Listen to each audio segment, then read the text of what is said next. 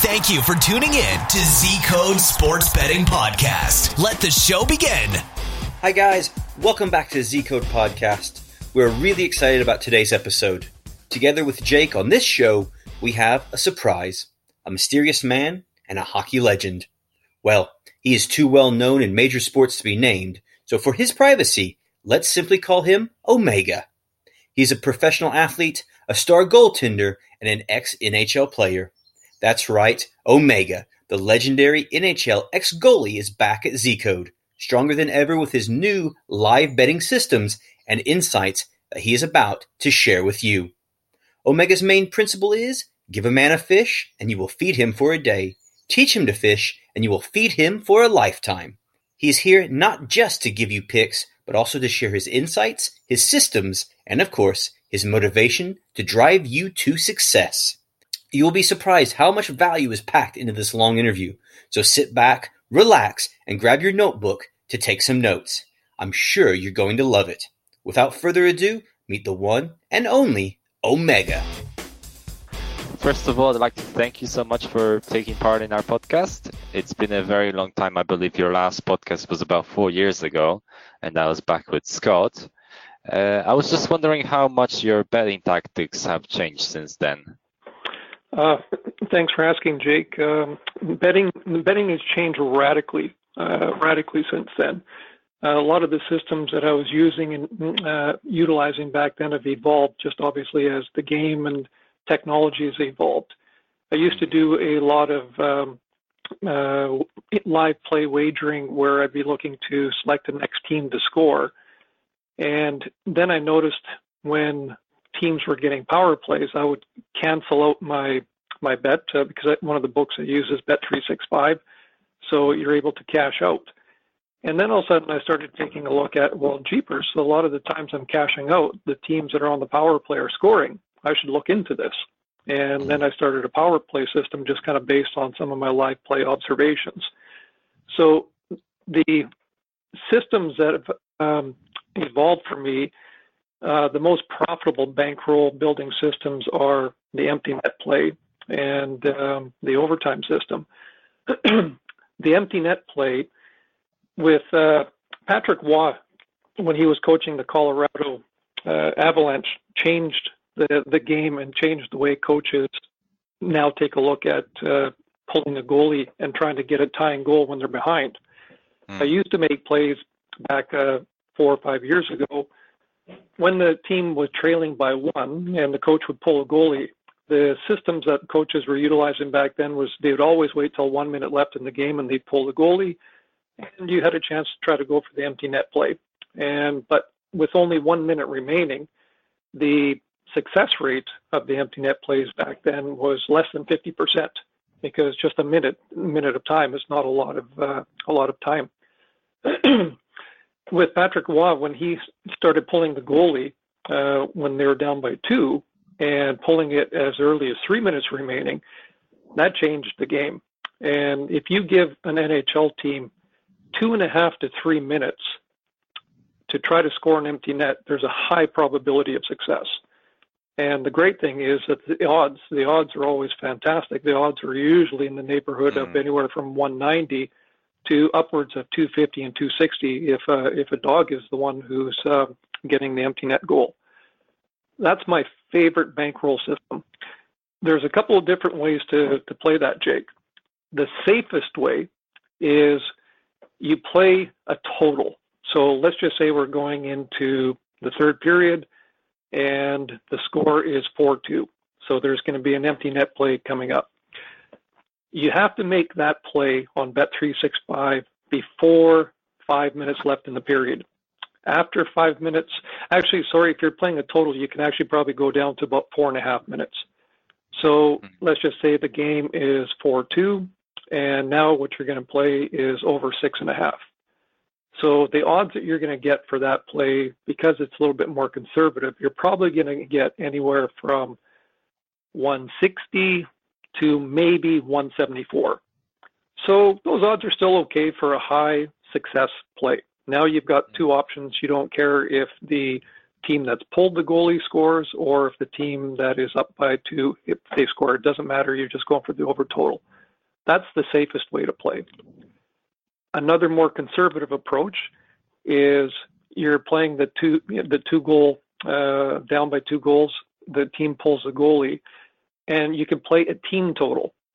So let's just say the team that is uh, looking to score on the empty net, if they haven't scored in the third period, then you'd play them over 0.5 for the third period. If they've scored a goal in the third period, then you'd play them over one. If they scored two goals in the third period, you play them over two and a half, etc. You have to make that play before five minutes. The odds you're going to get on that, depending on the team, if it's a heavy favorite or a dog, you're usually going to get anywhere from 175 to about 190.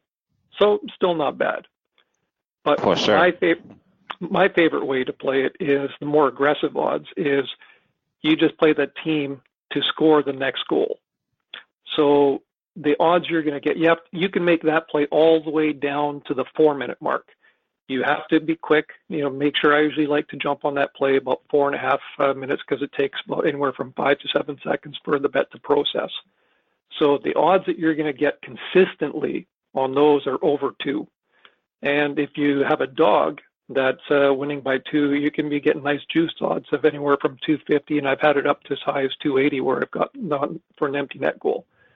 Now, those obviously they don't win all the time, but through my success over the last two years, I'd say, and I think you guys can tell by the amount of times I post on the wall, the empty net play wins.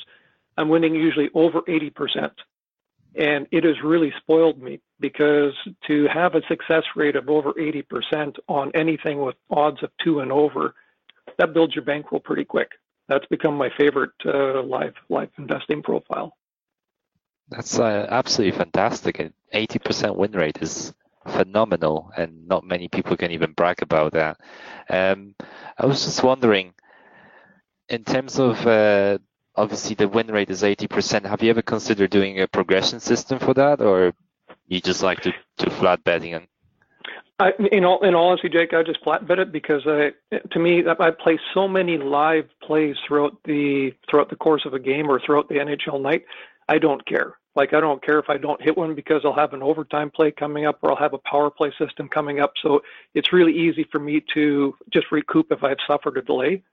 But if you are just strictly, you know, like I know some of the folks on Z-Code will be limited because their books don't offer these type of things. If you are playing a, a, an empty net system and that's all that you're focusing on, then yeah, you, you can easily just do some sort of a grid system or some sort of progression system. All right. Um, so obviously you have your fair share of being a goalkeeper in the NHL back in the days.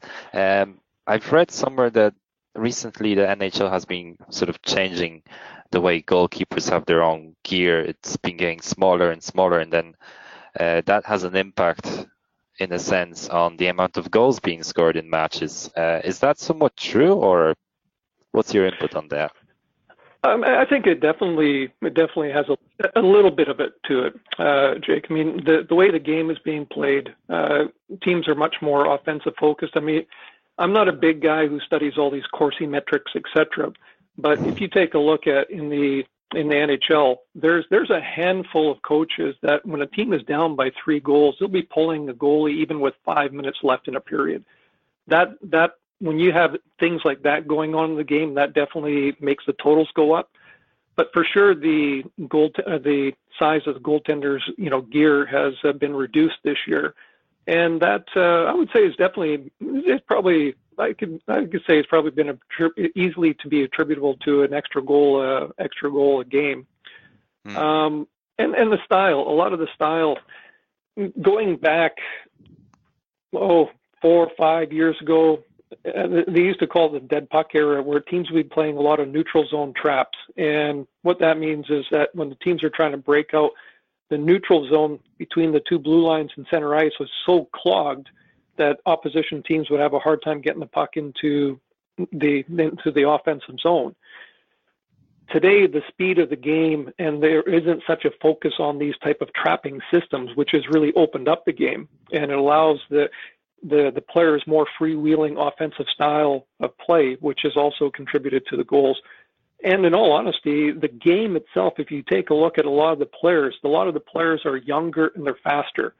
And the speed of the game, I think, has also opened up things where that's why we're seeing a lot higher goals, uh, goal totals per per game as well. Right. So obviously, we're talking about the whole whole of NHL. I'm not sure if you do any other leagues uh, aside from that in the North America, but as far as I remember, you mentioned that you don't actually deal with any uh, Russian matches. Could you sort of elaborate on what's the difference between the the Russian leagues and the NHL in terms of like how predictable they are in terms of goals and your tactics sure. that you utilize? Sure. Um, one, one more, before I answer that question, Jake, one more uh, system that I'll share on the NHL side of things uh, is our overtime system. And th- then I'll also answer that how that relates to the other leagues in terms of uh, Russia, etc. So another steady bankroll uh, system that is really easy to play is when a game goes into overtime. Now you got to understand the in the NHL they came up and they designed three on three hockey for the overtime because the NHL prefers to have the game settled in overtime and not go to a shootout. Hmm. So there's a high probability of success that you give really talented offensive players all that room on the ice that they're going to settle the game in in overtime. So the books have adjusted the odds. When I first started playing this overtime system, at the beginning of an overtime period, the game to not go into a shootout, the odds used to be 160 right off the start. Now, as the time ticks by, I used to wait 35 seconds, 40 seconds, and I'd be getting odds anywhere from 180 to 190, and then I'd make the play that the game wouldn't go into a shootout. Now the books have adjusted because they've seen how many games get settled. So on Bet365, which is my primary book for these live plays, the pregame odds now when the game goes into an overtime for to not go into a shootout is usually 140. So I'm not interested in playing anything that low. So you have to wait to let the odds build. Now, since I've shared the overtime system on on Zcode, I've noticed that Bet365 is waiting longer for me to get the desired 170 to 180 odds. It used to be by the time one minute uh, one minute expired, so that there was four minutes left in overtime, you used to get 180 odds at that four minute mark. Now I'm noticing it going all the way down to about three and a half minutes. So the algorithms have already made a 30 second adjustment. I don't know if that's because of the frequency of uh, that type of play being played on Bet365 or they're just noticing uh, a high win rate, but they've made an adjustment. Even still going down to three and a half minutes left to get my 180 odds, it's still a very, very profitable play. So you got to wait to let the odds build I recommend uh, taking 170 as soon as you see it, and that'll happen about the three and a half minute mark, and you just make a play that the game won't go into a shootout, and that's a high success uh, high success win rate on that particular play. Now, talking about the other leagues, I play the overtime system uh, and the empty net system. I play that in the NHL. I play that in the American Hockey League, and I played it in the German Hockey League. Um, there's a few other European leagues that I'm monitoring that uh, they mimic more what the NHL coaches do, where they pull the goalies with around two and a half minutes left. But uh, I, have warned uh, the folks we were talking about Russian hockey. Uh, the KHL and the Russian leagues are so conservative when it comes to pulling a goalie. A lot of the times, if a team is down by two goals, they won't even pull a goalie. So I've learned the hard way that you don't play those leagues uh, on the empty net strategy. It's a different mentality. It's much more conservative. It's much more defensive. Uh, if the teams are up by one lead, they play a very, very stifling defensive brand of hockey, and they basically try to ride the one goal lead to the end of the game. They're not interested in getting the empty net goals. The German hockey leagues are fantastic. They mimic a lot of what the NHL do, and they are one of my favorite uh, European leagues to play the the empty net strategy. Okay, so there's also one more system that you've mentioned to me before, and that's the NHL shutdown strategy. Could you elaborate to the listeners what that strat is about? Yes, that uh, that's kind of the the opposite of taking the the uh, empty net play. So what I've noticed, there's a lot of teams that now, and you that'll you'll notice that now getting more and more into, for example, uh, the last 20 games of this NHL season when teams are battling for playoff spots, and also when it goes into playoffs. If a team has a one-goal lead, so let's just say uh, we'll just pick Washington and New York because they just finished playing. Washington is leading New York by 3-2, and there's 10 minutes left into the third period. In the last quarter of a season and getting into playoffs, teams will play a real strong defensive brand of hockey to basically shut shut the game down and to try to get a win. So what I will do on that situation is basically play. You take a look at the the books, and with the last ten minutes, they will say, let's just say the score is three two. Uh, the book will basically give you a total of under six and a half or over six and a half, and I will play the under. Mm. Basically, knowing that the team is going to shut down, and it still gives you the opportunity if they're winning by three two, and the total is over six and a half or under six and a half. You you can take the under, and what happens is if the team pulls a goalie and the you know is the team that's leading scores an empty empty net goal, you still fall into that total of the under and you win your bet. That's uh, a, a, play that I usually like to incorporate into my live play systems when it comes into the last quarter of a season or going into the playoffs. Mm. Teams are much more conservative, especially going into the playoffs. All right. We're getting through it. um, one of the more profitable it's a real, real profitable system is the power play system. Mm. The power play system that I play, it's real tough one to to explain just by writing uh, writing on the forum. Power play systems are, if you take a look at NHL.com or you just Google teams that have the best power play percentages, you can get many great sites that give you information. And you take a look and you can see all the teams that have the best power plays. Now, what I like to do is I like to play teams that have minimum above 20% power play percentage. So that means when they get a power play, they score at least 20% of the time. Teams in the NHL, when they are on a power play and have power play success, are very, very streaky. Even some of the best teams will go, you know, on runs where they're 0 4 15, 0 4 17 uh, power play attempts. You want to avoid them when they're in the when they're in the in the slump but when they are hot, that's when you want to take a look at playing them because you can make some great, great money, especially jumping on teams playing power plays in the second period and third period of hockey games.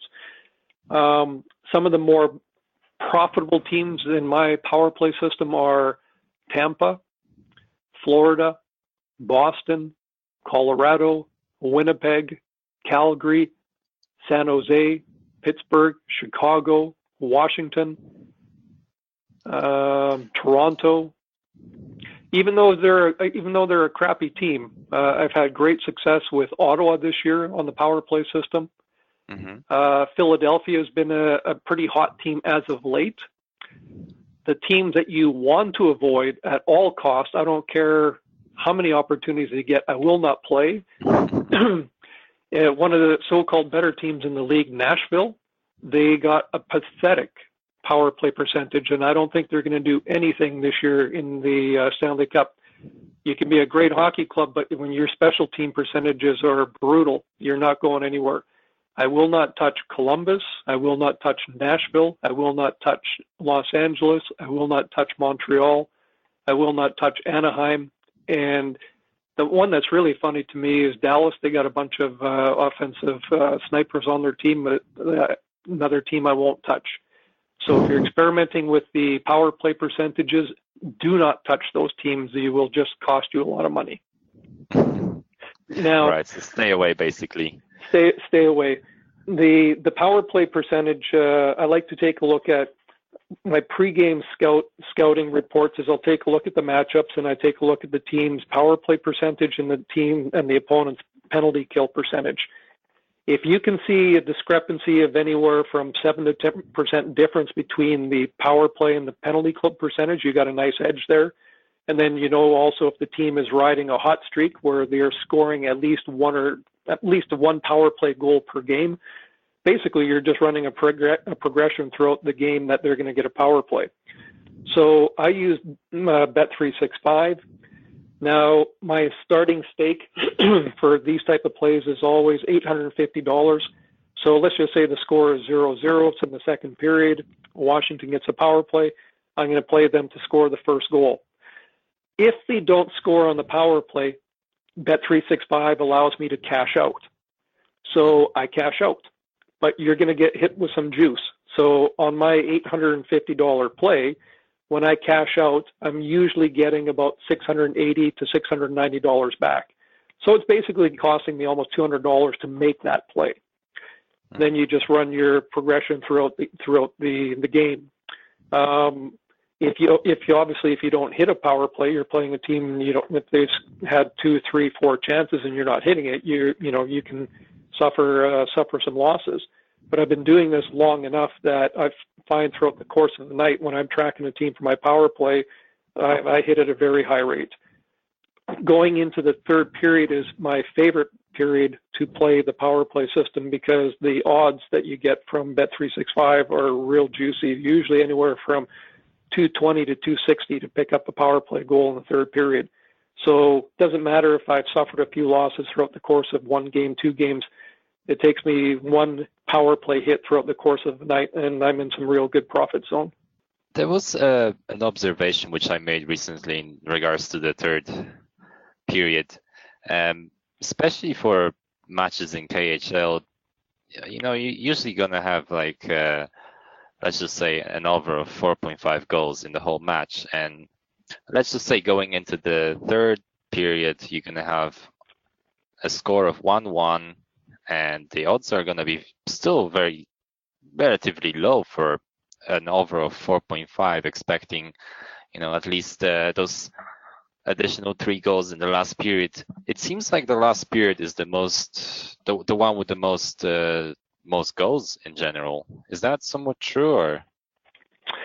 Um, you know what? Um, I, off the top of my head, I, I can't answer that, Jake. In the sense of, I have a friend, uh, a sports investing friend, who did a study for me on that, and actually, uh, I, I just can't remember it. It doesn't come to me off the top of my head. Where he took a look at in the NHL, the amount of goals that were scored in the first period, second period, third period, and found which periods were the most uh, had the higher score percentage.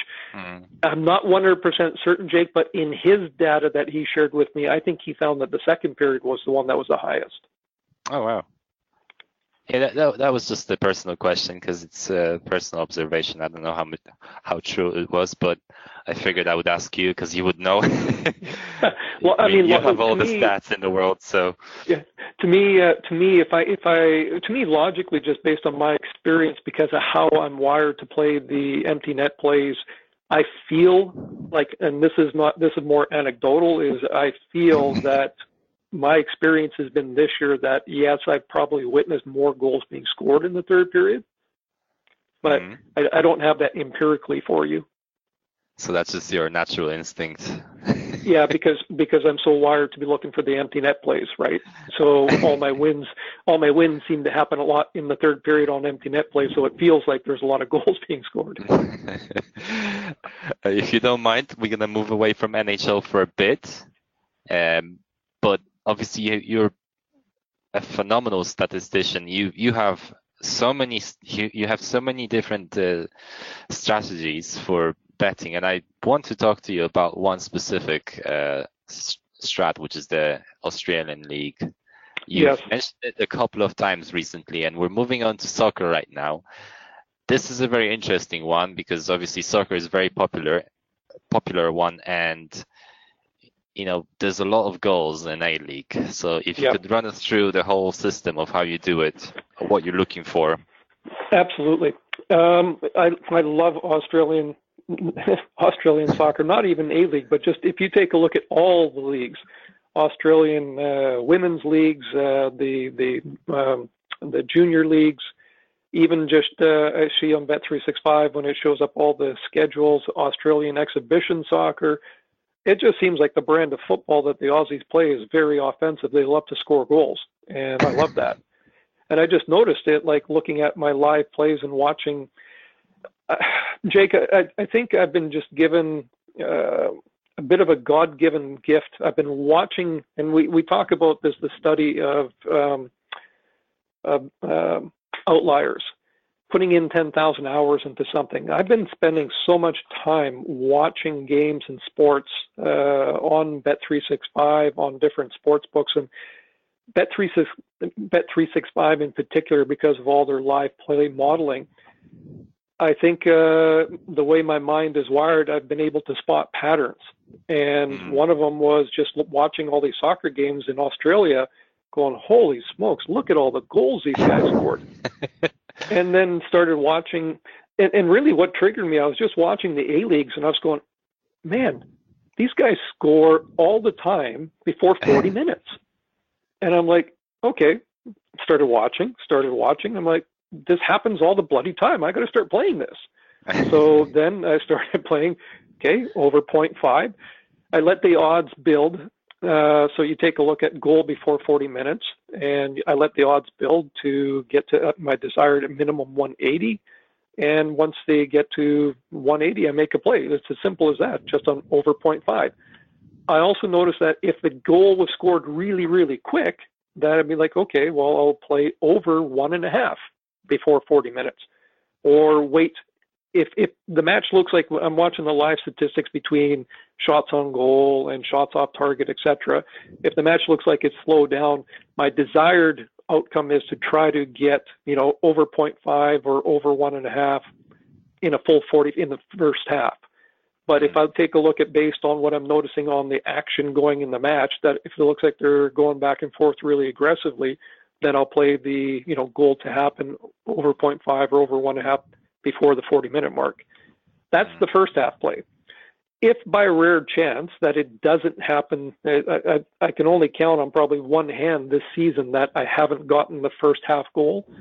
Then what the play is in the second half, I take a look and I let it build to where I get the 180 to score a goal before 70 minutes. I will get the, the B bet in where it's over 70 minutes. Um, I've got other plays like uh, last night, for example, I picked up a win in the Aussie A League before 40 minutes, and watching the team, it was a first place club. They were the visitor. They were getting shut out in the first half. They were getting some opportunities. I knew that somewhere in the course of the game that they were going to score, so I let the odds build in the second half for over one and a half. Once I got to 180, I made my play. Sure enough, uh, they they scored. So the the Aussie leagues are these are the things that I, I, you just need to kind of be aware of and, and you, you got to watch. So like I'm sharing the leagues. There's a bunch of guys in the forum who are fantastic at bringing awareness to other leagues. Um, Colombia is one of my favorite leagues for for goals. MLS is another one of my favorite leagues for goal. Mm. Uh, the England Premier League, another one of my favorite leagues. Uh, Turkey Turkey has become one of my. Uh, I'm using basically my Aussie A League strategies in Turkey and having the same type of success. You you want to stick with leagues that you know produce goals. And this isn't a criticism, but there's a lot of plays, and this is just my encouragement to folks to learn and know, even when experts are sharing their information with you, monitor it there's a lot of times that guys will share a play on the wall that I won't play just based on my knowledge that even though I think that you know they're I, I, I respect them I think they have great win rates they'll make a play on a team that I know I don't like in terms of the style of play or that I think there's a low probability of success. Hmm. So I don't make the play. Um, you you you take all the information that I'm given that other experts are sharing, and I really encourage people to just paper bet it. Uh, I always like to, paper betting is is good, but I always like to make sure, you know, even if you're paper betting, throw a dollar at it. Like just there's something different about having money involved when you're making a wager. It's it's a psychological thing that uh, I think people need to get comfortable with. So even if you're learning a new system, throw a dollar at it just to kind of make sure you feel like you're getting some some traction and you understand what's going on. And I think you feel more vested.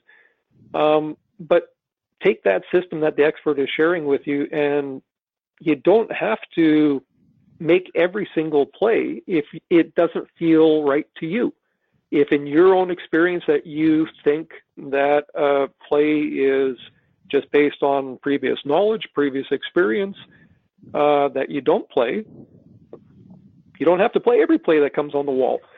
There's a sometimes I think um, for new people that come on to Z Code, I think there's just so much overwhelming uh, picks and data and knowledge coming at them that I really encourage them to take a take a step back. I mean, there, there's some days, especially on Saturday, when there's tons of soccer games going on. I mean, there's a, a lot of great experts who are posting multiple plays going on, and you're just watching all these bets going on. There's no way for you to, as a newbie, uh, to jump on and follow every single one. Yeah. And I think the biggest psychological thing that happens is people start to see, oh, winner here, winner here, winner here, winner here, and then they start they getting into the fear of missing out mentality, and they'll all of a sudden start trying to play every play that comes on, and that's when they get themselves into trouble. Mm. You really, you really got to, with that. You really got to start slow. You really got to start slow uh, follow one or two guys, follow one or two systems, try to adapt it for you. Get really comfortable. Get re- like for me, when I was starting to learn soccer, like the funny thing, Jake, like I mean, I'm I'm a hockey guy, so I make my mm. bread and butter money playing hockey. I hated soccer, absolutely hated it. And then all of a sudden, I'm like, oh, hey, this league makes a lot of goals. I like this league. hey, this league makes a lot of goals. I like this league. So I started to get comfortable with style of play, offensive, you know, offensive attacking teams, uh, playing leagues that score a lot of goals, and then all of a sudden I started to develop my live play systems that were mimicking my success with what I was having with NHL, and then I started to really like soccer and then I would just basically take what I've been learning from certain leagues, and then I'd start to you know branch out and incorporate other leagues into my live play uh, arsenal for soccer picks. There's still certain leagues that I won't touch. Uh, mm-hmm. I, as much as, as talented as the soccer players are, I can't stand playing Brazil. I can't stand playing Brazilian leagues because I've lost way too much money in those leagues. Not enough experience. The style, the style of play wasn't conducive I'm sure there's experts on the wall that would laugh at me and say they're having great success. But for me personally, Brazil is a no-fly zone. I, I don't care for Brazilian soccer. Hmm. Um, I absolutely agree with you when it comes to of following the right systems and getting a feel for things in Z code as well, because it is a lot of data, it is a lot of experts, and you just sort of have to get used to it before. Obviously, learn to walk first before you decide to run. And some people just go straight to running, and that's when a, you know disasters happen and bankrolls get destroyed, and we don't want that. And nope. you've been you've seen it all. I mean, you've been you've been around for over six years in Z Code.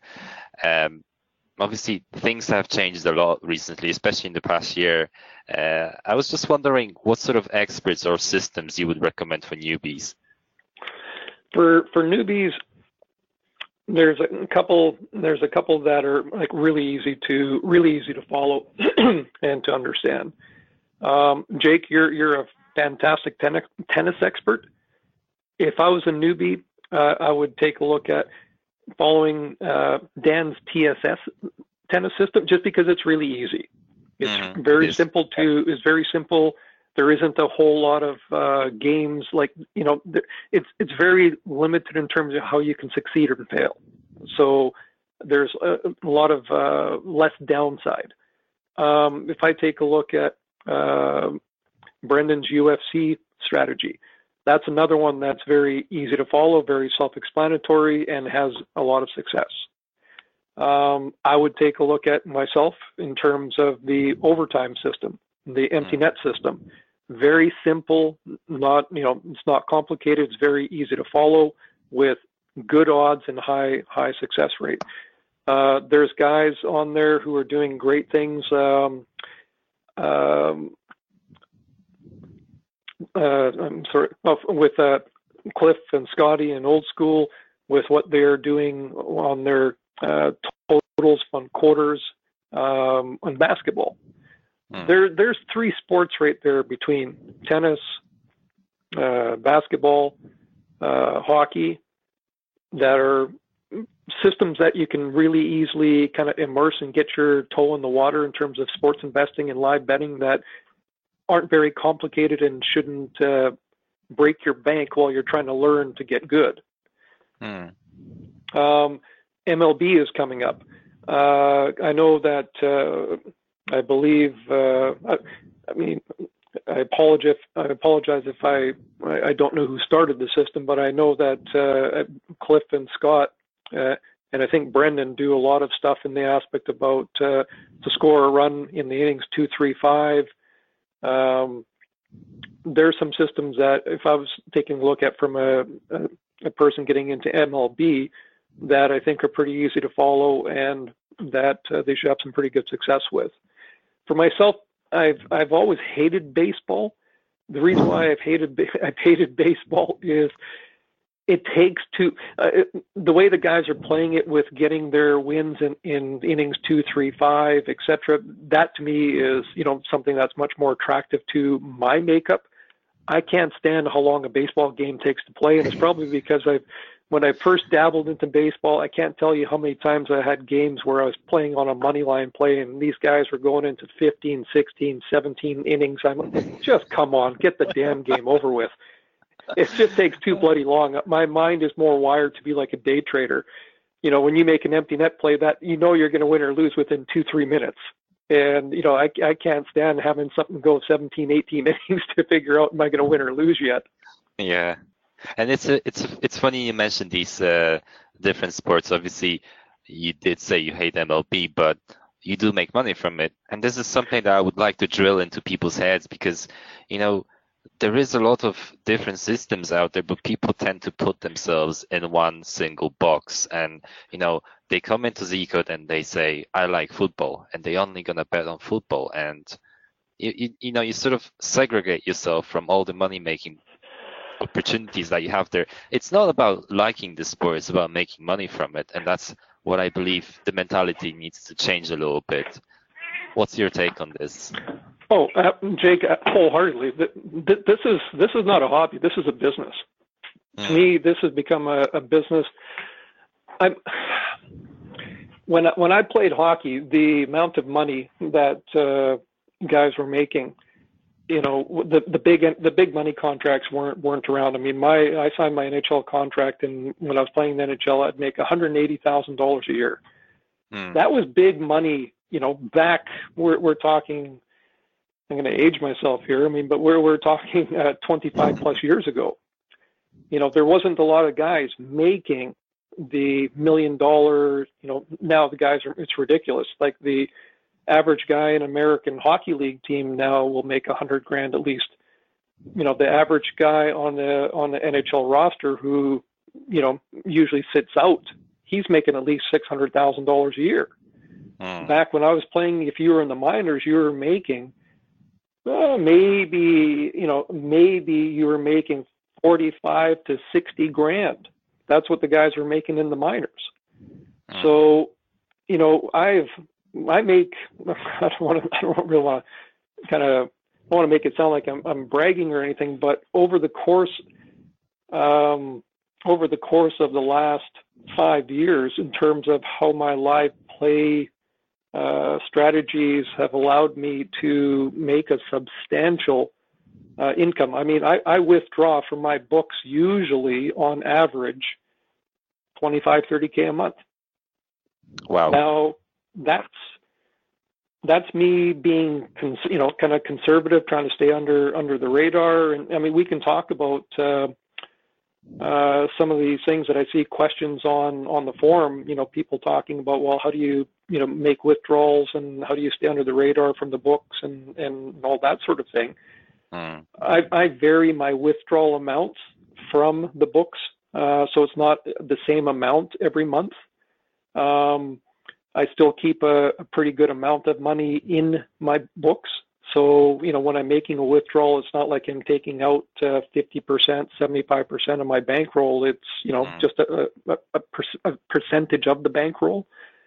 And every once in a while, what I also do uh, to kind of confuse the guys is, I mean, I have a successful business as well. And as uh, revenue comes in, I will often take uh, a thousand dollars here, a thousand dollars there, and just deposit it into my into my uh, sports books for shits and giggles, just uh, so that they look like I'm putting money in, so they don't constantly see that I'm taking money out.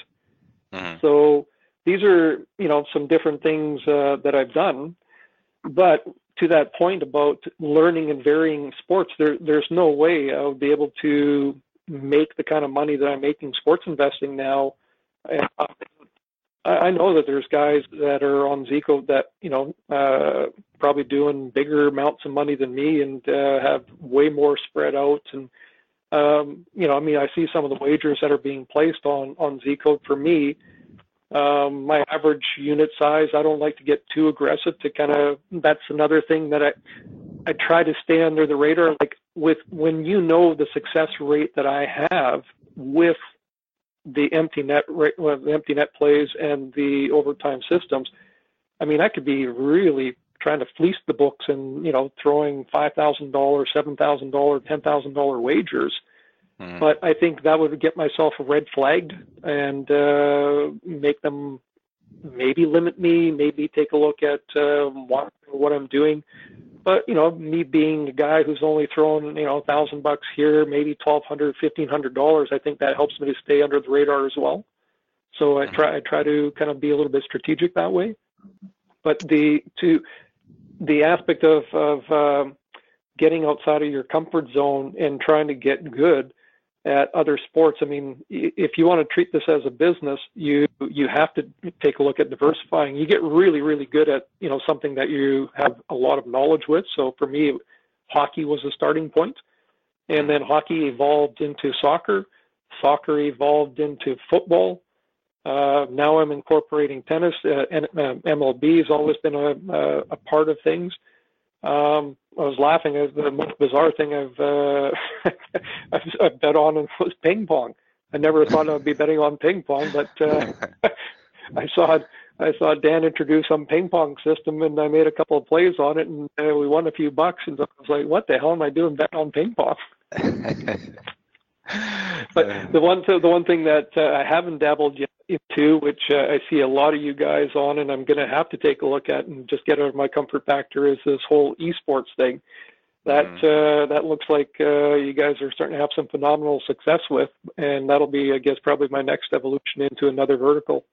Wow, that would be what well, you would definitely you would definitely wake up a lot of people especially the older guys who are sort of less open-minded about it. But you know, it's the the industry is changing, and it, it's it's fascinating to see how much esports has uh, developed over the past few years. I mean, just today there was a tournament, and there was uh, close to two million people watching it, and that wasn't even televised. So we're talking people oh. watching online.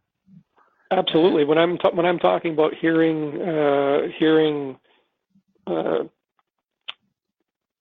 actors and uh, rap artists and all that, like buying teams and uh, sponsoring teams and hearing about these guys who are playing video games making half a million bucks a month and mm-hmm. like there's something ridiculous going on there. And uh, hey, money is money. If I can increase my bankroll with whatever it's going to be and uh, get comfortable understanding and knowing and have the same type of success rates uh, with what I'm doing in other sports, I'd be crazy to ignore it. Hmm. I actually have a another question for you. I know we're we're not following the the path of the questions which I've written up for you at all, but No you know the ideas are just coming into my head, and I'm really curious to see what your perception is on the, the given topic. And I want to talk to you about emotional side of things because obviously you you you must have some sort of emotional connection with NHL. Um, it's your favorite sport. eh, Sorry, it's your favorite uh, competition, and hockey is your favorite sport, obviously. Um, how do you separate the emotional side of things, which could potentially damage your perception on a given outcome of a match, from the actual, you know, strat- strategy where you actually make money from it, rather than you know just make irrational judgments based on your emotional perception. I'm I'm, gl- I'm glad you brought that up, uh, Jake, because that's actually one of the things I did want to touch on is the the, the successful psychology of a sports investor, and actually as as an athlete in, in general, I think the biggest dilemma that I think, or the biggest challenge to uh, us as sports investors, is fear. And if you've had a couple of bad beats or you get some bad luck, uh, you start to allow fear cloud into your judgment people always want to try to recover. You know, you, you've lost uh, two bets, and okay, now you're down a thousand dollars, and Mm. the psychology for me that I had to battle on, and maybe everybody on Zcode is smarter than than I am. But when I first started uh, doing this, oh, because of my competitive nature, coming from you know being a, a high level athlete, I can't stand losing. Absolutely can't stand losing, and I would try to recoup, you know, my whatever I've lost I would try to recoup it on the next bet. Like I would just try to get it all back, and that caused me uh, that caused me some some growing growing pains early early on. And then you know, like you'll see me post whenever I suffer uh, uh, a loss, I call it a delayed profit.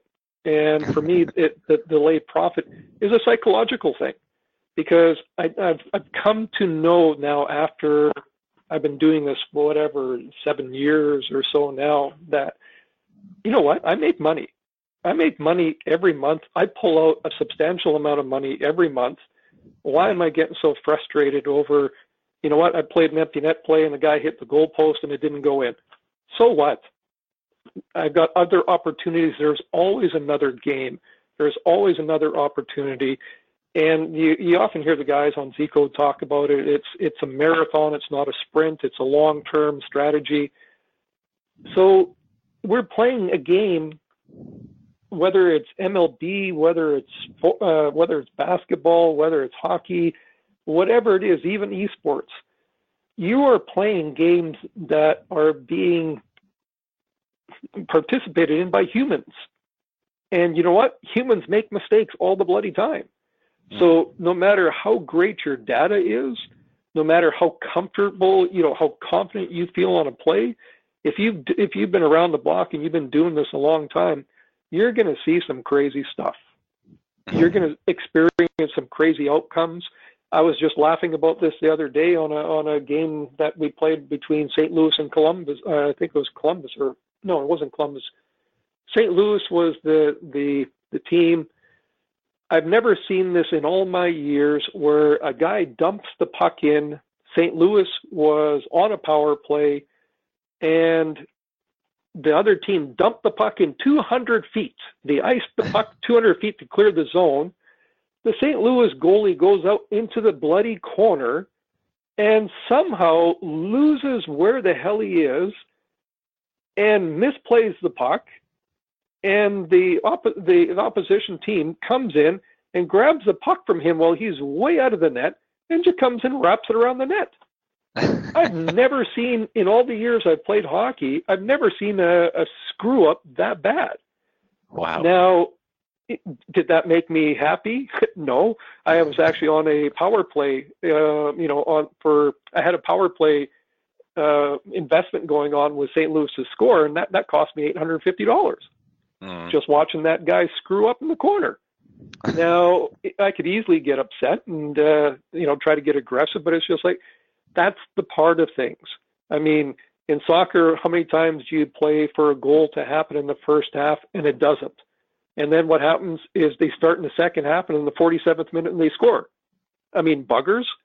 You know, why couldn't they score that goal two minutes earlier and you win? Like that's just part of it. You got to know that not every play you make is going to is going to win. It's mm. just part of it's just part of the game. But the psychology for me is I understand that I've been around long enough and I'm good enough at what I do that I know is just a delayed profit. So I don't care if I get three, four, five, six, seven. I mean, Jake, you you've experienced this obviously with tennis. That's that's a ridiculous psychological game there that can mm. change on on every serve. I don't even know how the hell you follow that. I, I but the the psychology behind it is you got to know that you are going to profit just trust your numbers, trust your system, whatever you're doing, whatever you're following, and do not let fear get into you. When you and it and it's tough. I've had to battle this, but I think my sports background has helped me quite a bit in that sense of when you suffer three or four really bizarre, you know, and kinky kinky outcomes that shouldn't have happened, just like mm. weird things like the goalie. If, if I have four or five things that happen in a in a what I call just a bad mojo night. well, fear could easily start to get into now when you are. I, am sure everybody's experienced this. You, you get a little gun shy. You all of a sudden you've made four or five plays, and now you're trying to get ultra conservative. You want to make sure that the next play you make is going to win, and you're going to get your profit back. And you start what I've noticed in my own experience. I'll be watching a game, maybe it's a soccer match or a hockey thing, and I'm looking for the next goal, and I'm like, oh, I think these guys are going to score. I should put my play in now. Oh, no, there's that little hint that, you know, gee, I've lost two, three plays in a row. I'm hesitating. Boom, they score.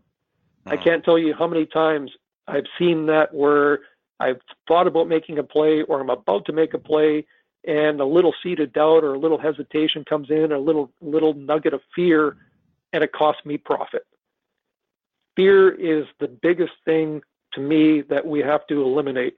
You can't be scared of making money. You can't be scared of losing money. You just have to trust that what you're doing works, and that can only come from experience.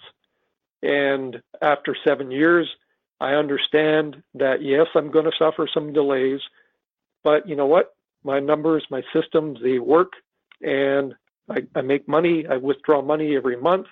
There's no need to get upset or no need to start distrusting a system um, things always just seem to work out. They always the numbers, or I guess it's like a, we we we term uh, we're reverting back to a mean. So if I'm constantly winning, if I'm hitting a success rate of 70, 80 percent on a particular system, and it has a bad stretch, I know that it's going to revert to the mean. Just have to mm. trust and not allow the fear of loss and everything to get into your your head psychologically. Exactly. Believe the system, trust the system. I think that was the psychology throughout Z Code since I ever since I joined back in 2013, I think it was. Absolutely. we've talked about so many, well, I suppose negative things. I was wondering what was your sort of most memorable memorable moment and we could steer towards something more positive this time, I suppose, and just mention your biggest win or perhaps the one that sort of got stuck in your memory the most. Well, I'll share. I'll share. Um, I'll share. Th- this was a real, a real valuable lesson for me. Um, it's going to sound negative, but turned into a, to a, to a huge okay. positive. the the, re, the reason why the reason why it was so memorable. So this is going back to probably my actually you know what it was my first year of sports investing. Mm-hmm. And I've, I've got the privilege of uh, knowing a friend uh, in Edmonton who I believe at one point in time he's probably one of the largest sports investors in the world. mm-hmm. He was actually running a mutual fund that uh, folks would put money into his fund and he would manage the money and basically all that fund, all, those funds were coming and he was basically had a, a, a team of uh, computer scientists that developed algorithms and they were monitoring sports uh, basically all day long and every day they would give him here's the games that he should be investing in whether it was baseball, basketball, hockey, etc. And he would be investing on average about two hundred to three hundred thousand dollars a day. That's a lot. Wow. And he was trying to help me out because he knew I was getting into the sports investing side of things and and at that particular time my bankroll wasn't uh, wasn't very big. I just threw twenty thousand dollars into Bet three six five and said, Okay, let's let's give this thing a whirl. and he gave me a play that uh, he was basically giving me how much I should invest and what I should you know what I should play and uh, so the first investment uh, went well, uh, which, okay, so you got to understand, I'm new. I didn't understand a lot of this. And I'm trusting a guy who has done this for a long time, who's a, mm-hmm. a buddy. Uh, so he said, uh, okay, let's, let's make sure we build your bankroll up. So one of my first investments was like uh, $2,500. So out of a $20,000 bankroll, he tells me to invest $2,500 on uh, the New or uh, the New Orleans Pelicans. Mm-hmm and uh, the game won. I'm like, oh, okay, cool. You know, that that, that worked out good. nice, uh, nice little, nice little bump. My my 2,500 became 5,000. I'm like, oh, this is cool. Hmm. The next game, uh, I forget uh, what team it was, but it was the same thing. Uh, bet 2,500, and uh, I, I forget who we bet, but it was a basketball game, and they won. And so then he says the third game, this I feel really good about. So Los Angeles Lakers. This is uh, this is I'm I'm going big on this one. And uh, he said, I want you to invest seventy five hundred dollars. I'm like, okay. Um, so my bank rolls around twenty five thousand. Now he wants me to bet seventy five hundred dollars. Mm-hmm. The Lakers got slaughtered. Oh, just slaughtered. That loss just ate me. Like it just ate me. I saw my a big piece of my bankroll come down, and it it also jarred me because the first two wins just happened so easy, mm-hmm. and it jarred me that like holy smokes, this is. It, it gave me a it gave me a, a dose of um, this is real. Like when you see your bankroll go from you know uh, I, I don't know what the percentage is, but to go, you know, down seventy five hundred dollars on one play, it was pretty significant. Hmm. And I realized that I did not like losing. I did not like the emotional stress that it gave me. Like I, I hate losing to begin with, but let alone when somebody, you know, tells you that this is a lock and uh it wasn't even close. Like the game wasn't even close. The Lakers didn't show up. Like they they got annihilated by like 15 points or something. It was just mm-hmm. it was just brutal. But I shared that because that gave me a couple of things that I realized. Okay, number one, I'm never ever going to bet that big a percentage of my bankroll. Number two, I'm never going to bet an amount of money that makes me feel stressful about the outcome, whether I win or lose. I mean, I go into every play expecting to win. I expect it to win. But you know what? If it doesn't, I don't care. I don't care if I lost $800, $1,000, $3,000, whatever that is now. Whatever my wager is, I make sure that I don't care if that disappears or if I suffer the delayed profit. Mm-hmm. That you know, it sounds like a negative, Jake, but that that one experience was so memorable to me that it really gave me a psychological shift in the aspect about I don't care how experienced or how uh, smart a person seems. We've all gotten these little tips, and they all show up on Z Code every once in a while about the fixed match. The fixed match. This is a guaranteed, a guaranteed outcome. nothing, nothing in the world of sports is guaranteed. Mm. Nothing.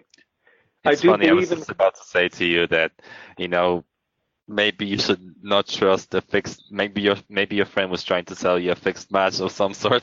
I was just trying to turn it into a joke of, you know, I wasn't being serious about it. But yeah, funny you mentioned yeah. your mind steered that in that direction immediately. So I was just like, okay.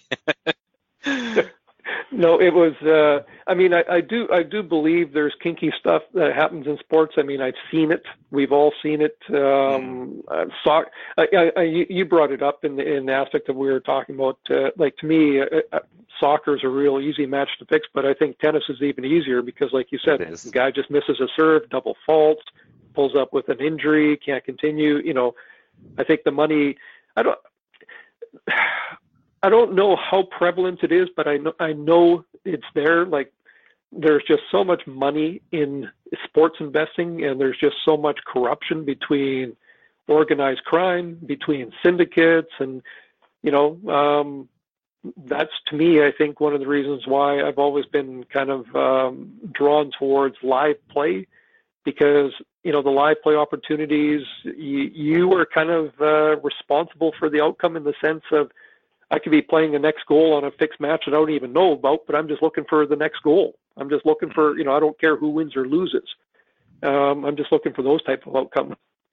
Exactly, and those outcomes they tend to come relatively quickly because you're betting on something that's going to happen within the next, let's just say quarter, 15, 20 Absolutely. minutes, for example. You're not waiting entire 90 minutes for the match to end so that your wager can win.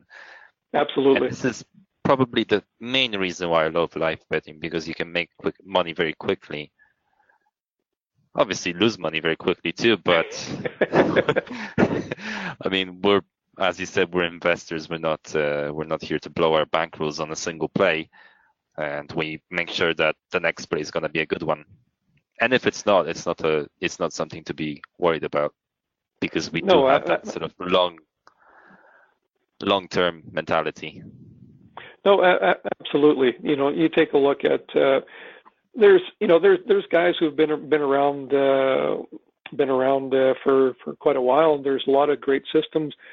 To me, you know, like like I'm I'm I'm absolutely I'm absolutely thankful and just staggered by technology. I mean, I take a look at uh, the the other day. I mean, I I still work out uh, every day. I still stay in shape quite a bit, and when I get to the gym, I'm usually doing about uh, 45 minutes uh, cardio on the treadmill, and that's one of my profitable times. It's it's crazy. I'm at a gym looking at a mobile device in Vancouver, BC, using a sports book in the United Kingdom, betting on a soccer game in the United Arab Emirates, playing another match in Turkey, and making money. Like it's crazy. It's absolutely crazy to me to think about the opportunities that are available to us. And here we are, like, this is, I, I've seen how my sports investing style and the opportunities available to me have evolved radically over the last five years. Where are we going to be in the next five years? That's the interesting thing to me. You know, what the heck am I going to be investing in? Uh, how am I going to be investing? Um, I take a look at you know the the types of investment change also in the aspect about how the sports books work.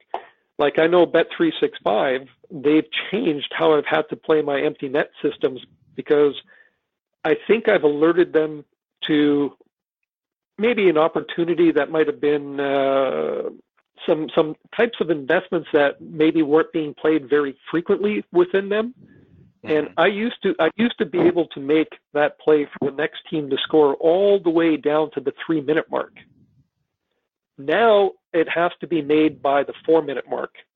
Hmm. That extra minute makes a big difference, a huge difference in terms of what happens. If a penalty happens in that that last uh, time time period, that could really screw up your play. So I, I I can't tell you how many times I've made a play right at the four minute mark. And then all of a sudden, in the next 15 seconds, the team that I want to score the empty net goal gets a penalty. Mm. That screws my play up. If I had that extra minute, I could have avoided that situation. So, you know, these these books they're very smart. They've got algorithms that monitor and they make adjustments. So I share my systems here and I share them because I want the folks on Zcode to have opportunity to succeed like I have.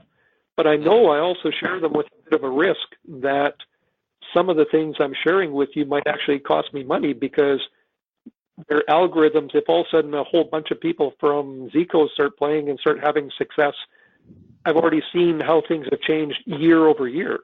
They mm-hmm. could actually change change again, but I feel comfortable enough that I'll be able to adapt to that. Mm-hmm. Um, another live play system that uh, I was going to share because it's coming up is football. So you got NFL football and CFL football. Mm-hmm. The CFL football, I've developed a live play strategy there based on the next point scored. And in CFL, they're either going to be a touchdown, a field goal, or what they call other. In the CFL, if a team punts and the ball rolls into the end zone and the team doesn't run it out, they give up what's called, they concede a single point. So that falls under the other. It's a little frustrating because you don't have that in the NFL. Uh, in the CFL, a lot of times I'm making a play for a team to maybe score on a field goal. The kicker misses a field goal, and the team just doesn't run the ball out the end zone, and you get they give up a single point. You lose your play because of that stupid little single point. But the odds are so good. Um, the odds a lot of times I will play in the CFL. It's a very uh, offensive league where teams score touchdowns. Touchdowns are the more frequent form of points being scored. So you can play a progression. The odds to score a touchdown are always at two. The field goal is usually at 2.30, and the other is usually around 3.50. So you can make a play for the next points to be scored in the CFL game to be a touchdown and you you get nice odds at 2.0. If you lose, you can play a progression. And when you're getting odds at 2 or 2.30, it doesn't take uh, it doesn't take very long to recoup any delays because the odds are so good. Um, the CFL is a is a lot different league in the aspect of how you can make live play versus uh, NFL on Bet365. So on CFL, let's just say we got open a kickoff. The kickoff, the team kicks the ball. The team who receives the ball, the maybe they do a fair catch or maybe they run it back five, ten yards and then they get tackled. You have to make your play right there, right on that first possession. With uh, with the NFL, the the live play opportunities are live, so you can actually follow an NFL team all the way up, all the way back, etc. So just knowing that on the CFL, when you make your play, you have to make it as soon as the team gets possession.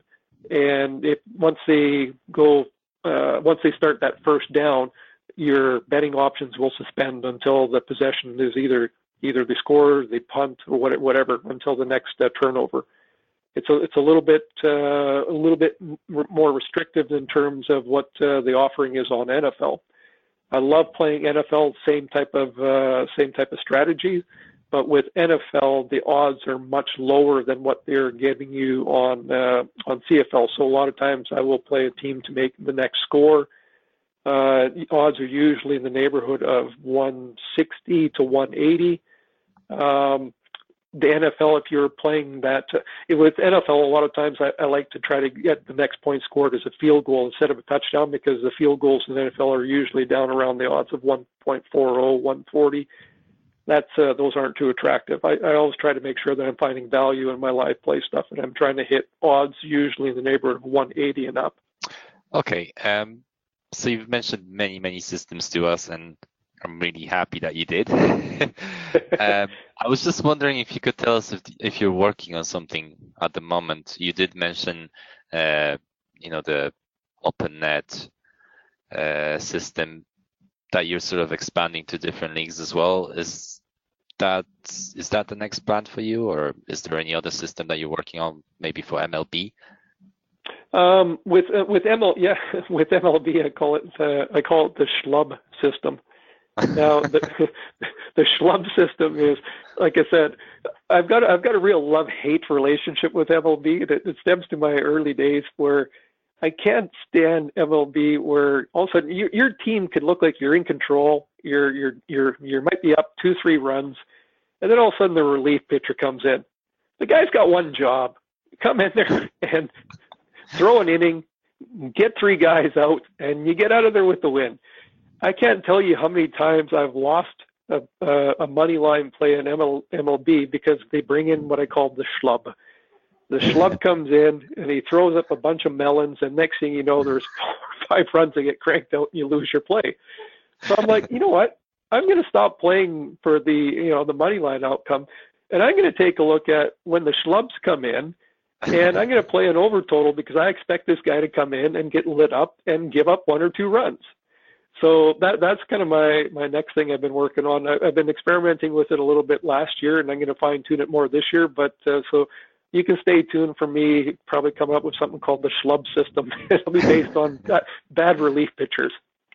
And it's funny that you mentioned it because, uh, based on my perception, these schlubs usually come in at the very, very end of the match. So we're talking last inning. He has one job just to, you know, finish the game, go home, kiss your wife goodbye, and that's it. They come in and they give up five, six runs, and all of a sudden the whole match has turned around. And absolutely, that's why he's uh, called the schlub.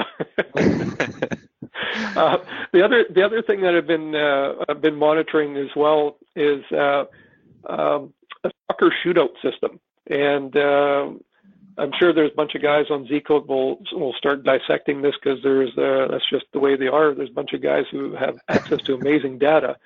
Is I've found and I've heard that when teams go into the shootout, I've heard that the advantage, the probability of a win goes to the team who scores first. Now, obviously, this is not a hundred percent. It's not uh, something set in stone.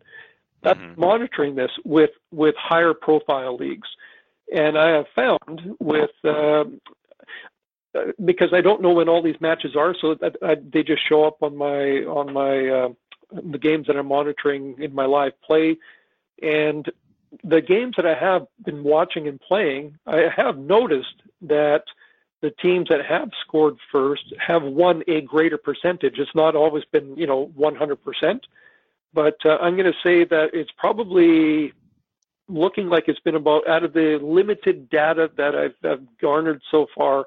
It's probably been about a hit rate of around 70% that the team has scored first has mm-hmm. won the shootout. So I just recently made a play on on this where I was watching both teams. So both teams missed the first penalty kick. And then the team that did score first, the other team scored first, or sorry, the other team scored after that. And then they just kind of went back and forth until finally the the team that didn't score first missed their penalty kick, and uh, I, I won a play. So I, I am experimenting with that. I, I don't know uh, how frequent or you know how many of these matches are going to show up. Uh, but I know that there's a lot of cup matches and a lot of things that, um, um, uh, which sorry, which actually forget uh, uh, leads me into one of the other systems before it gets into the the shootout. Is in soccer, uh, a lot of these cup matches when they go into OT, I will play the total for goals scored in the extra time period to go over over point basically over one that somebody is going to score a goal in uh, in the extra time. The odds that uh, most matches seem to start off at for that are, are usually about 160. So you usually have to wait uh, about five minutes, and then the odds get to 180, and that's when I make a play. Uh, I'm always looking for value in my in my live plays. I always wait uh, for odds to be you know 180. I'm trying to look for odds of 180 and above, and uh, I find that a lot of the matches um, uh, I find that a lot of the matches get uh, get settled in that in that extra time. Mm. For the ones that don't, that's why I've been kind of looking at uh, well, can we find any edge in the shootouts? And that's where I'm experimenting uh, with the shootout system. Okay, so you did mention uh, it's over one goal, so we're talking about a two-way market here. Uh, so it's yeah the the the, oppor- the opportunity that you'll see on Bet three six five is like over 0.5 in the extra time. Oh, okay, okay, I got you. So you just you just need one goal to uh, to win. There's so many questions people constantly ask about. You know, can I use this in the U.S.? Can what bookmaker do I need uh, for live betting? And I just um, well, it seems like all of them are shit, basically, in my opinion. I, I live in I live in Ireland. I'm a, I'm based here, and you know the variety of bookmakers that I have. Sadly, Pinnacle left recently. Uh, they left uh, due to some taxation reasons, but you know I, I can open a book I can open an account with Bet365 and Betfair and all these different bookmakers. So, so you, have lost me, access. You've lost access to Pinnacle. Uh, Pinnacle left Ireland and UK recently due to tax reasons. Oh wow! Because uh, they were giving so much juice that um, yeah. Uh, you know basically the governments have decided to raise taxes by 100% on bookmakers. And wow. because of uh, the amount of juice that Pinnacle were offering, they couldn't stay in business in on the islands, so they left. So, but you have access to Bet365? Yes, we do. And it's like the unlimited one, on like the Aussies who have to make a phone call to the operator and place the bets. We it's, it's just like you basically. You can bet live. No, no, yeah. no limits. No, that's you know, I mean, the books. Uh, I've had you know, I've had great experience with uh, with Pinnacle, with uh, uh, with Bet three six five.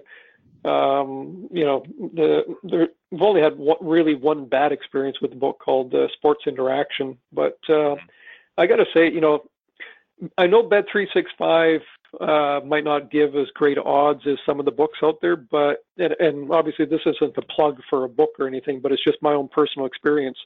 They've been so upstanding with me, like so upstanding with me in the sense of there was one time uh, I made a a you know a, a play on a mobile device where I thought I was making a play for a thousand dollars, mm-hmm. and it was ten thousand by accident. I realized it right away because I took a look and I saw, you know, the amount of my bankroll change. Like, what the hell is that? And the game was actually going on. It was a it was a KHL hockey game, and I made a play. Um, forget who it was. I think it was like SKA to to win in overtime. Ooh. And so I phoned up, got through right right away through customer service, and they uh, they walked walk you know they the gal actually escalated the matter from you know the telemarketer person that I was talking to to a manager and uh, explained to him what happened. And they didn't have to um you know say we're going to you know we're going to avoid that bet. They basically they voided the bet except for the thousand what you know the original intention was. Mm-hmm. and uh, my play lost so they wow. were totally totally honorable, you know, in uh, in in that sense.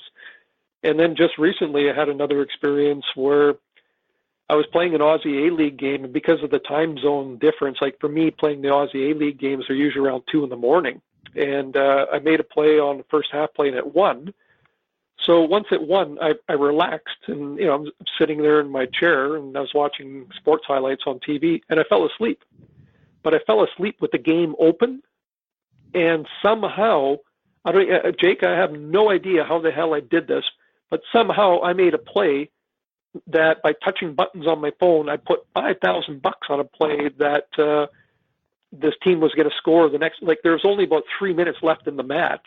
Oh wow! That that I put five thousand dollars on this team to score the next goal. I mean, if I won, my payout would have been something like forty six thousand dollars. But you know, I, I saw that and I was like, what the? I didn't do this. So I phoned up to Bet365 and I tell them what happened. And at first the gal said, sorry, there's nothing you can do. You know, there's too, been too much time, you know, gone into that market. I said, look, lady, I just woke up. I'm sitting here, you know, I know I didn't make this play.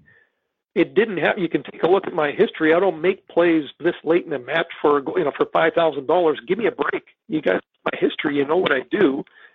So, it, it's a it's it's a lesson in in persistence. She originally said there's nothing she could do. Then I said, give me a manager. The manager comes on the phone. I explain to him what happened, and he says, well, okay, let me take a look. So he he goes and he goes, yeah, you know what, you're right. I can tell by your history that you don't normally make this type of play, but he said, uh, you know. I can refund you in a bet credit. How about I give you a thousand dollars back? So instead of losing five, he's saying, you know, you lose four. I'm like, guys, look, you know, I've been with you a long time. that's not really cool. I know the you know like I know I got to take some responsibility here. I fell asleep and my fat fingers did this, but I mean, how would you feel if this happened to you? This is not a valid play. I did not knowingly do this. So the guy goes away, leaves me on hold for 10 minutes, and mm-hmm. I guess he spoke to another. So they come back and they say, you know what, Mister, you are absolutely right. Um, you don't normally do this. We see when the play went in how quickly you notified us, and we understand that you know accidents happen. We can't fully void your bet, but how about we refund your five thousand dollars in a bet credit? And I'm like, you know what? Wow. That's that's more than honorable. So you know, you, the, you you still by getting in a bet credit, you know how that works, right? Like you know when you use that money when you make a play, you don't win a to- you just win the profit. It's not mm-hmm. the total amount that goes through, but still, like they could have screwed me and said, "Hey, tough titty, you know, you lost your 5K," but they gave me a credit, and I managed to work through the credit and keep winning. Mm. And especially in Bet365, the credit is actually sort of favorable for you because uh, some bookmakers have ridiculous rollovers of 10,000 times yeah. your money. So you're looking at uh, on top of your two hundred dollars, you're looking at a ten thousand time rollover. So, I, you know, like it's something I, ridiculous I, that you will never achieve. No, absolutely. Like they, they've been very honorable. Uh, you know, I, I don't understand. Uh, I mean, I, I don't know. I've been doing this for a long time. I don't understand uh, how you see these guys say, "I just opened up an account and I'm already limited." You know, they're doing this like I mean, I throw some big money around. Uh, I've never had anybody uh, limit me. Uh, what about yourself? Have you experienced anything like that? Uh, I have been limited with William Hill, with Ladbrokes, not with Bet365 personally, and I was always pushing for it. But then, what uh, what would happen to William Hill?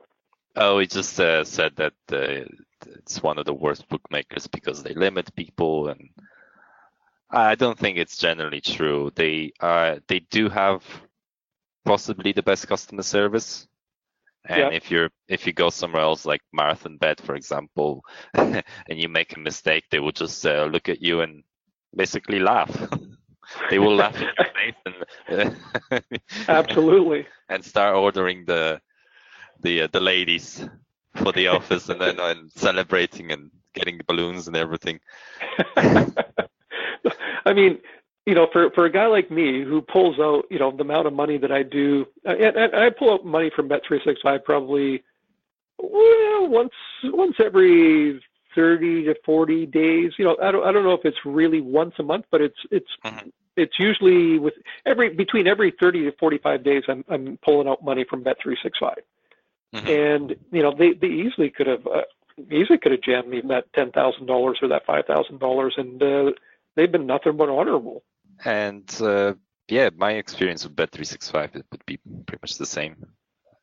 And I think you do get a lot of bonuses from them as well, just as a, you know, the longer you are with them and yep. the more you bet, they do tend to reward their customers. Well, every every week Unlike, I, I find I find it hilarious. I mean, like uh, just last just last week, I, I withdrew seventeen thousand dollars from them, mm-hmm. and here it is every Wednesday. They send me a hundred bucks. I, think, I think it's hilarious. it's, no other bookmaker does that, and I can tell you that even you know I've had accounts at multiple different ones, and I'd say Bet365 are the best for, for those sort of bonuses. Uh, absolutely. Anyway, I won't hold so you anyway. back because I'm sure your day is quite busy today. So yeah, I was uh, just going to move on to the last question and just ask you about uh, what sort of plans do you have for 2019? Are you working on anything specific right now? Uh, for 2019, um, well, I mean, basically, the for me, it's just kind of getting into uh, CFL season, uh, CFL season and MLB. So I'll be I'll be looking at uh, trying to refine my schlub system and uh, rolling rolling football. Actually, it, to me, it's it's very exciting because MLS is starting up now. So. Mm-hmm MLS is one of my uh, favorite soccer leagues. My uh, my son loves a lot of the soccer games, and uh, he he kind of got me turned on to that league. And uh, they, you know, the MLS is a, a great league for goals.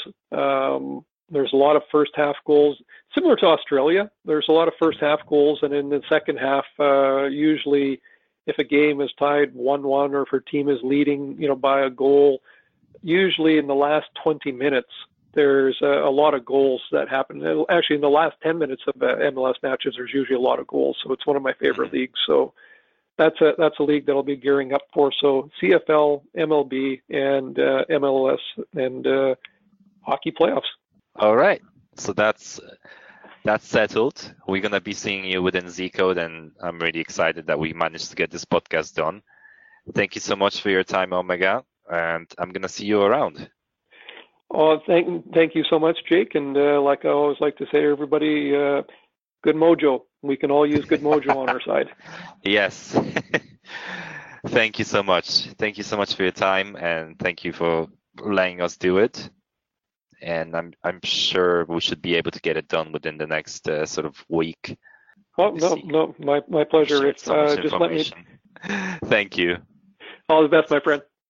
Thank you for listening to our Z Code Sports Betting Podcast, where insider systems, secrets, and tools are revealed to help you win on sports betting. If you have a comment or question, make sure to visit us at www.zcodesystem.com. Download our free sports prediction tools and join our VIP club to follow winning systems from people who make a living betting sports professionally. And don't forget to subscribe on iTunes. See you next time.